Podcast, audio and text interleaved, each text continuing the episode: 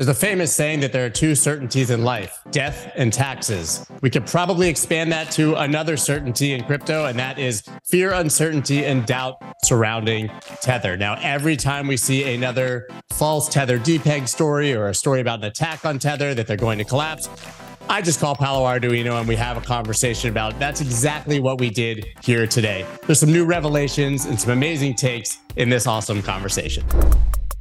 That's dope.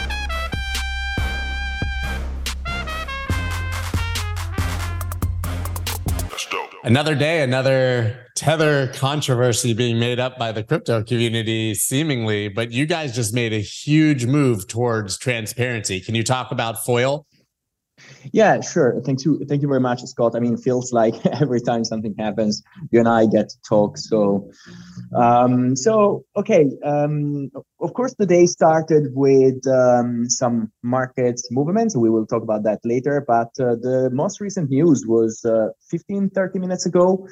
Um, Tether announced that it dropped its opposition in the FOIL matter. FOIL means uh, Freedom of Information uh, Law is a thing in, in the US that allows, um, I think, journalists or even the, the, the wide public to ask to regulators certain information of, um, of on related to disputes, right? So uh, CoinDesk uh, asked that information to the New York Attorney General 2021. Uh, Tether opposed uh, for um, on this matter to avoid that the information of our customers was going to be uh, released and uh, also posed on the depth of the information um, uh, to that was included in this report.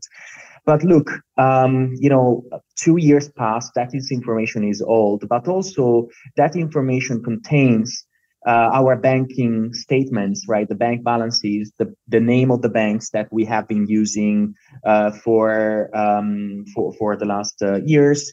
It contains uh, a lot of information about our policies, our KYCML policies, our transparency policies, our risk management policies, investments, and so on, and contains also uh, some information about the um, widely spoke um, commercial papers.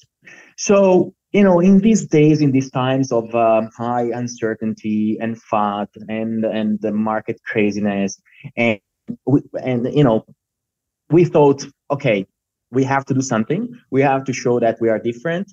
Let's put this to bed, right? We don't have anything to hide.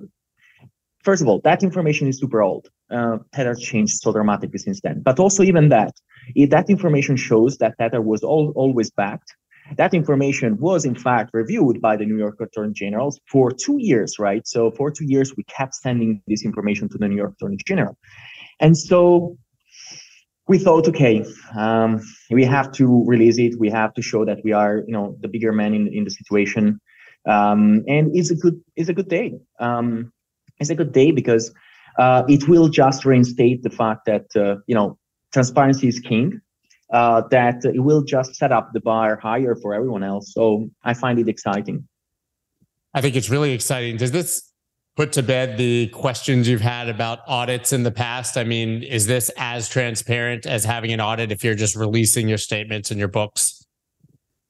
Well, I mean, uh, I think the uh, so this is a punctual information in a specific moment in time, right? So right. an audit is a more and more ongoing thing. But I think one thing that I'm a bit sorry about uh, of this information coming public, that is one of the reasons why we opposed in the past, and but you know, in, in the end, you have to take some decisions, is that um, that information contains the list of terminated customers from Tether, right? So Tether over time terminates customers because either they're US people, so we cannot serve them, or for different reasons.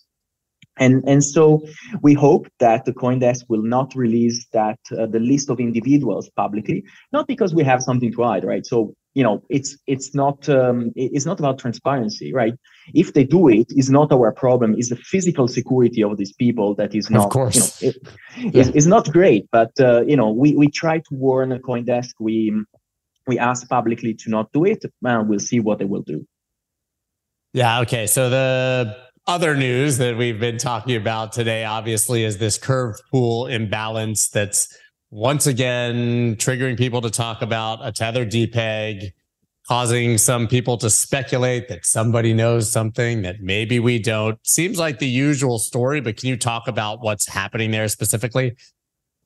Yeah, well, uh, this is the uh, good old story that uh, you know we talked always about um, you know each other. So um, recent today, um, and think about it, right? So first of all, it's it's quite interesting as a coincidence that uh, this happened while the information, our information, was shared today with different journalists. So um, related to the foil, right? So uh, FUD has always interesting timings, you could see you could say. So anyway, um, this morning, five around 5 a.m., I think CET, um, there was an aggressive move on uh, on some DeFi pools and so on some centralized exchanges that would see uh, USDT being sold subpar.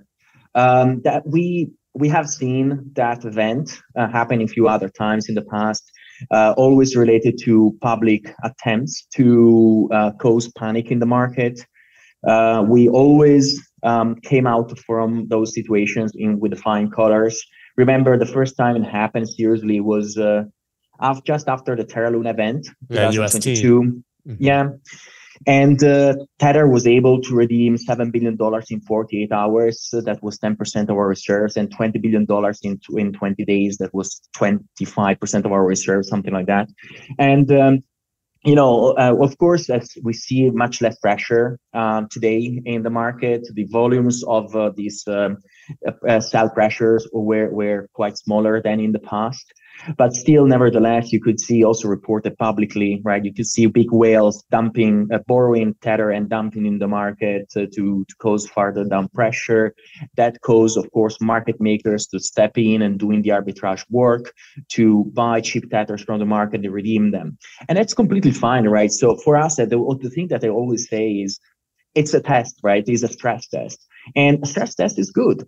I mean, I wish banks would go uh, with uh, would be subject to the same stress test because if you see your 10% of your reserves flowing out the window in, in 24 hours, then then it means that and you don't have any problems. It means that it's good right? People see that that is happening. People see that your banking is able to fulfill the redemptions. So it's always exciting when it happens. Um, I think um, I'm just sorry that it always come with uh, a lot of FUD and and uh, misunderstanding, misconceptions around Tether um, that could harm uh, less sophisticated people, right? So I saw your tweet today where you're explaining how the peg works, right? So the the peg event happens only on the secondary market, right? On the, the exchanges, on, on DeFi pools. But Tether always redeem all its tokens at one dollar, the face value, right? So um, when a customer comes to us, we pay always uh, a dollar for each token. And so that is an important uh, definition, right? We can only take care, as Tether, we can only take care of the primary market, that is our platform, that is Tether.io, right? But we cannot control, we, we are not involving ourselves and we cannot also by law right uh, involving ourselves on the secondary market. We cannot touch them and so that is really important. There are market makers that will fulfill the market demand. That is also happening when you know some for most of the time funny enough tether is trading above the dollar and you right. don't hear so much news, right? But that means that in that moment, there is the traders are or the market has a lot of demand for tether, so there is an upward pressure. When either there is an attack or there is less demand, there is downward pressure. Is market dynamics? In market dynamics, it works pretty well so far. Yeah, and this depeg, you know, I'm throwing up quotes for anybody who's listening, but this depeg was a fraction of a percent. Right? I mean, USDC last year at Silicon Valley Bank was trading on the secondary market at 87 cents, 88 cents, 90 cents on the dollar. We're talking about 99 point something today. So a totally yeah. different scenario. 0.3% was the maximum of um, of um, discrepancy from the dollar. And yeah, again, you know, we have seen in the past some attempts like this. I think that now market makers are more equipped to to act quickly because it's good money for them, right? So they know that uh, we are back, so they just are happy to buy cheap tethers and, and and redeem them. So it's it's a good showcase on how healthy markets work in a in a certain way. Do you have any concern when things like this happen that in this regulatory environment with so many people having a spotlight on the space that it could then have them focus more on you? Because I, I also don't think a lot of your regulators and legislators and governments understand the nuance that we just discussed. They probably, like everybody else, just read an article and go, it's depegging, it's not safe. That's a that's a great point, right? So uh, the role of Tether is uh, meeting with uh, all regulators or all lawmakers to explain how exactly the market works, right? So it's not uh, not necessarily every single regulator understand all the dynamics of what is happening in the crypto industry. They don't necessarily understand the difference between primary and secondary markets. So it's important from our you know from our perspective to give them the tools to understand exactly how it works and give them the data, right? Because if when you look at the data, when we show how our redemptions work, when we show when you know a customer comes and redeem 100 million dollars, we show them, okay, we receive that money, we pay that money out. So so we receive in tethers tokens and we pay the money out. So they can see all the process. Then then they understand. They are much more assured.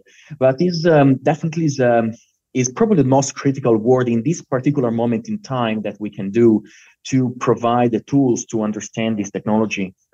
Are there doors open in every single country for you to take those meetings, or are there places where you can't get in the door? I mean, we know for a fact Brian Armstrong can't even get a meeting with Gary Gensler, who is the head regulator in his own country, right? So, it, is it problematic for you to even get the opportunity to educate those regulators? Well, I would say, well, I think the the SEC case is particular, right? So it, it's kind of saddening because it's, it feels it feel it feels just wrong that uh, you know a country like uh, the U.S. that uh, historically has been pushing innovation forward, right? So I'm I'm Italian. I was living in Europe. I've been living in Europe for all my life, right? And in you know in all the movies, um, U.S. has been the driver, the driving force of innovation, right? In ev- every single technology. And then you know, for this seems an exception, a weird exception to me, and um, and also the capital that there, there is in the U.S. right support this technology um, is. Um, is, is a shame that is uh, that is happening this way. But you know, I think um, um, regulation by um, regulation should have been happening uh, proactively rather than uh, regulation by enforcement. But in general, what we are seeing, right? So also it happens that um, so I talked to regulators in both in in uh, in, in Europe, but also in in the US, um, and. Uh, everyone is always excited to talk to us. I mean, it's crazy enough, but they are they they hear so much about Tether that when when the CFAs when they understand how it works, you know, they they of course ask questions and also really hard and thorough questions. Well, that that's their job, right? But in the end, uh, we um, end up the conversation uh, in a positive light. I think that makes sense because once they understand it, they understand that it's actually a pretty boring business. yes, it is. It's a business that uh, doesn't require so much, um, you know, man, uh, manpower, right? So it's uh, we are a company that is quite lean. Uh, we have uh, you know 60 people in the company spread all, all around the world, and uh, you know it's important because all our customers are all the emerging markets. So you are so we are so spread in in in the in our users rather than customers, right? Because our customers are the primary market customers, but our users are like in Turkey, in Argentina, in, in Brazil, in, in Venezuela, in, uh, in, in Vietnam, in the, everywhere, right? So in, in Africa. So we, we have people around the world. We, we, we show how, how uh, careful we are in our risk management, in, in, in our liquidity management, and so on. So um, I, I, think is um, is exciting. Uh, really, I think Tap Tether since two years ago took uh, amazing steps in terms of transparency, and we learn a lot. Also, you know, I also when I talk to regulators, I never hide the fact that uh, you know we have been. Um, um, uh, we we settled with the New York Attorney General. We settled with the CFTC. There is I mean, we are not ashamed, right? So we we know our history. We know that we always want to do better. We are fighting for for uh, for for this technology for you know for Bitcoin to become like a, a, um, a, a resilient tool for people, a resilient financial tool for people. So we we decided that we have to to put everything that we have in, in this thing. I can't remember if we've talked about this before, but I was pretty astounded when I was looking into well, A, the volume of Tether being moved around the world is absolutely astounding, but I was actually pretty surprised to see that the bulk of it was happening on Tron. Well, it's uh, it makes sense, right? Because keep in mind that Ethereum fees are pretty unpredictable. You just need like a guy minting a few NFTs that uh, that the, the fees are skyrocketing. Blows up the whole network for two days. exactly, and so keep in mind that uh, you know maybe uh, five dollars are, are not much for well are still a lot of money for a single transaction, but maybe uh, you know an, an European on, on a person living in the US or Canada can afford those, right? But um, for a person maybe living in uh, in Nigeria or a person living in another country like um, in uh, they, they cannot afford it right? So tron has much much lower uh, fees. And keep in mind one thing tether is a centralized stablecoin so because it relies on the banking system using decentralized transport layers but it remains centralized so the fact that it uses Tron, it, it uses Tron just because it's fast and cheaper than, than, than Ethereum. It doesn't change, it doesn't affect its decentralization because anyway, Tether is not centralized in the, is, is not decentralized in the first place. Tether is centralized. Yeah, makes perfect sense. I think most people just want fast and cheap and they'll go yeah. wherever they can get it. Were you at all surprised because I was that in the Binance suit filed by the SEC that they named BUSD a stablecoin as a security?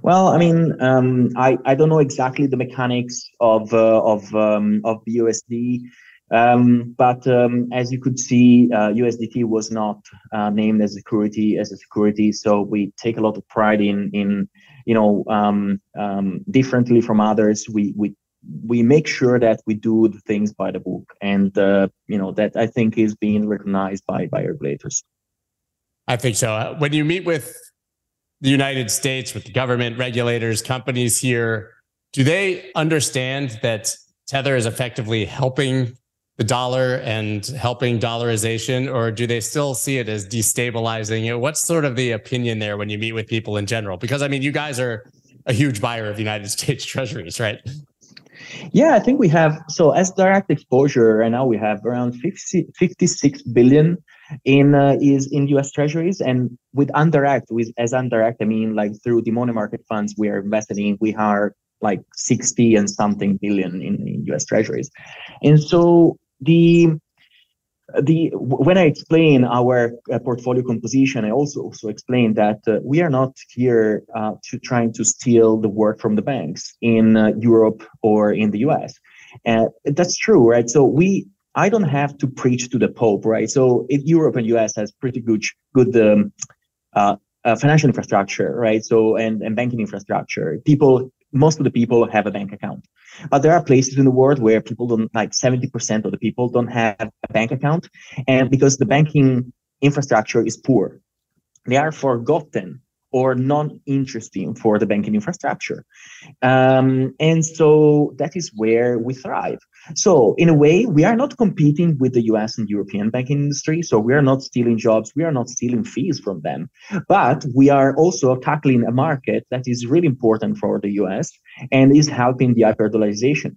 And this this um, this knowledge, this information is really reasoning with the people I'm talking to because it's um, seeing this light, right? So always, of course, when you see this disruptive disruptive te- technology, you as a lawmaker or like a person like in uh, in in uh, you know uh, yeah as a lawmaker you want to make sure that you protect your companies inside your country right? So you want to make sure that you maintain the healthiness of, of these companies.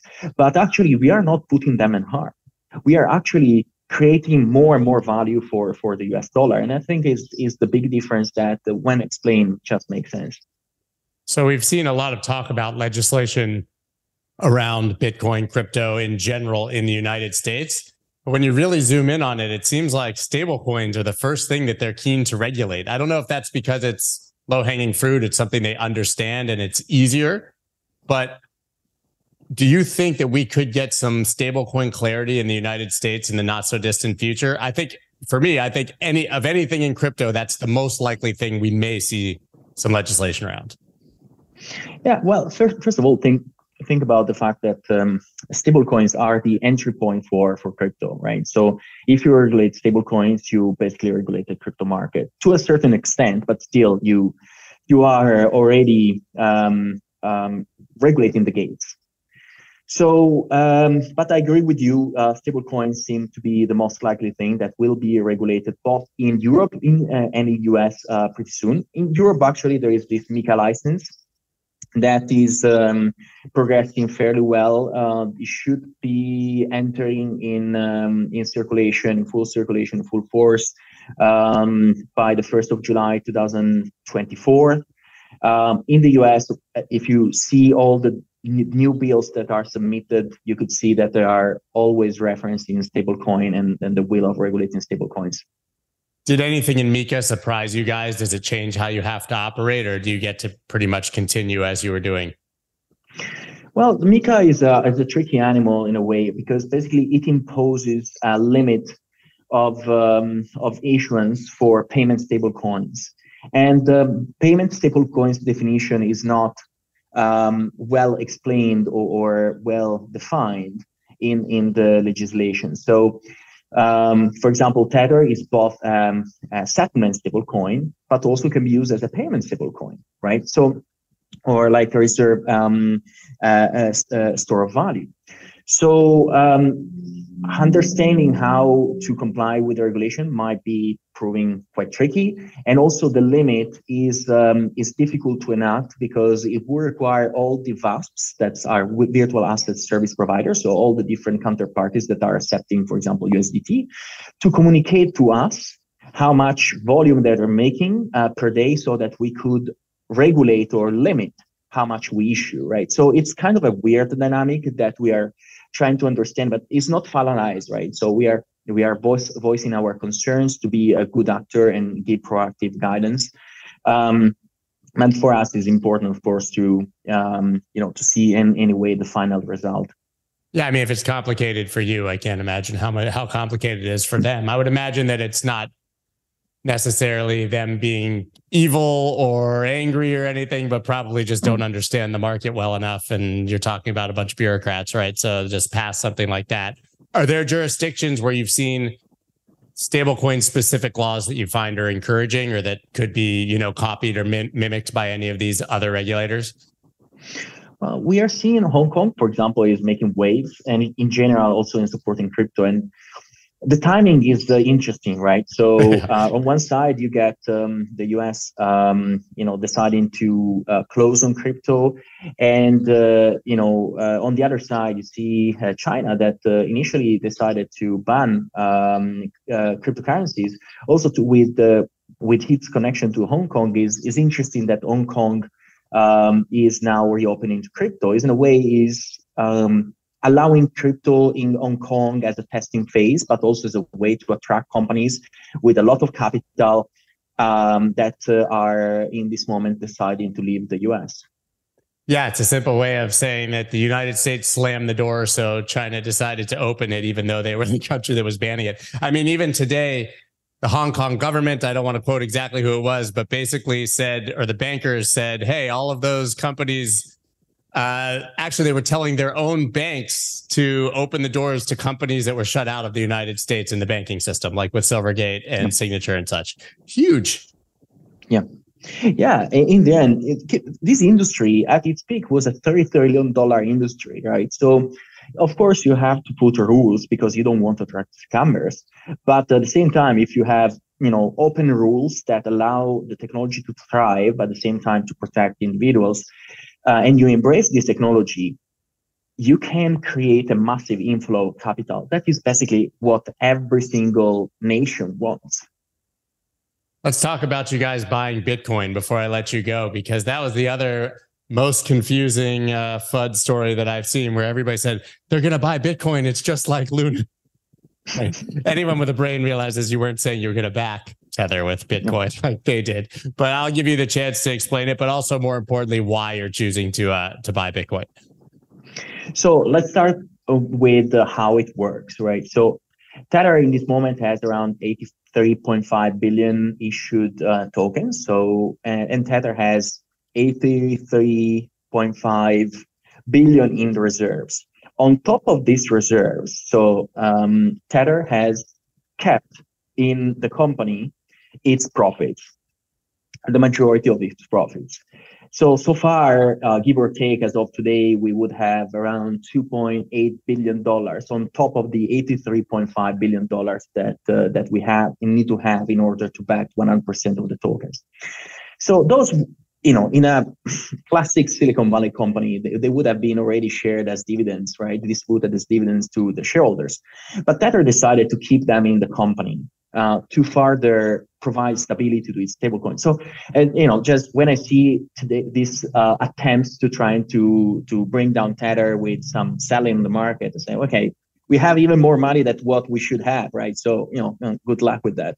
Anyway, we are now in a situation where um, with the part of the excess reserves, these are these additional two point billion dollars. Yeah. yeah. we decided to buy a portion with a portion of, the, of it. We decided to buy Bitcoin because we believe that is a good hedge against you know all the craziness that is happening in the world. We are Bitcoiners at heart anyway. Uh, we believe that uh, Bitcoin is the most liquid thing in the in the crypto industry, so this is the only thing that uh, makes sense for us to buy. And uh, you know, by someone today reported that uh, BlackRock is even thinking to file an ETF on on, on Bitcoin. So it's uh, it, it's it's the thing that uh, um, everyone is looking at, right? So Ethereum is too there is not not really uh, enough liquidity, honestly, um, to do uh, to, to buy it, and uh, we we believe that there is nothing like Bitcoin anyway. Um, so we wouldn't buy anything else apart Bitcoin. We'll talk about a BlackRock ETF another day because uh, it's not like uh, companies have not been applying for those already. But I would bet that if one gets approved, it will probably be BlackRock's. but I, I, know you have to go. You have a hard stop here. I'll say I really love talking to you, but I hope we don't have to do it too soon again. yeah. Um, thank you very much, Scott, as always. Thanks, Paolo. That's dope.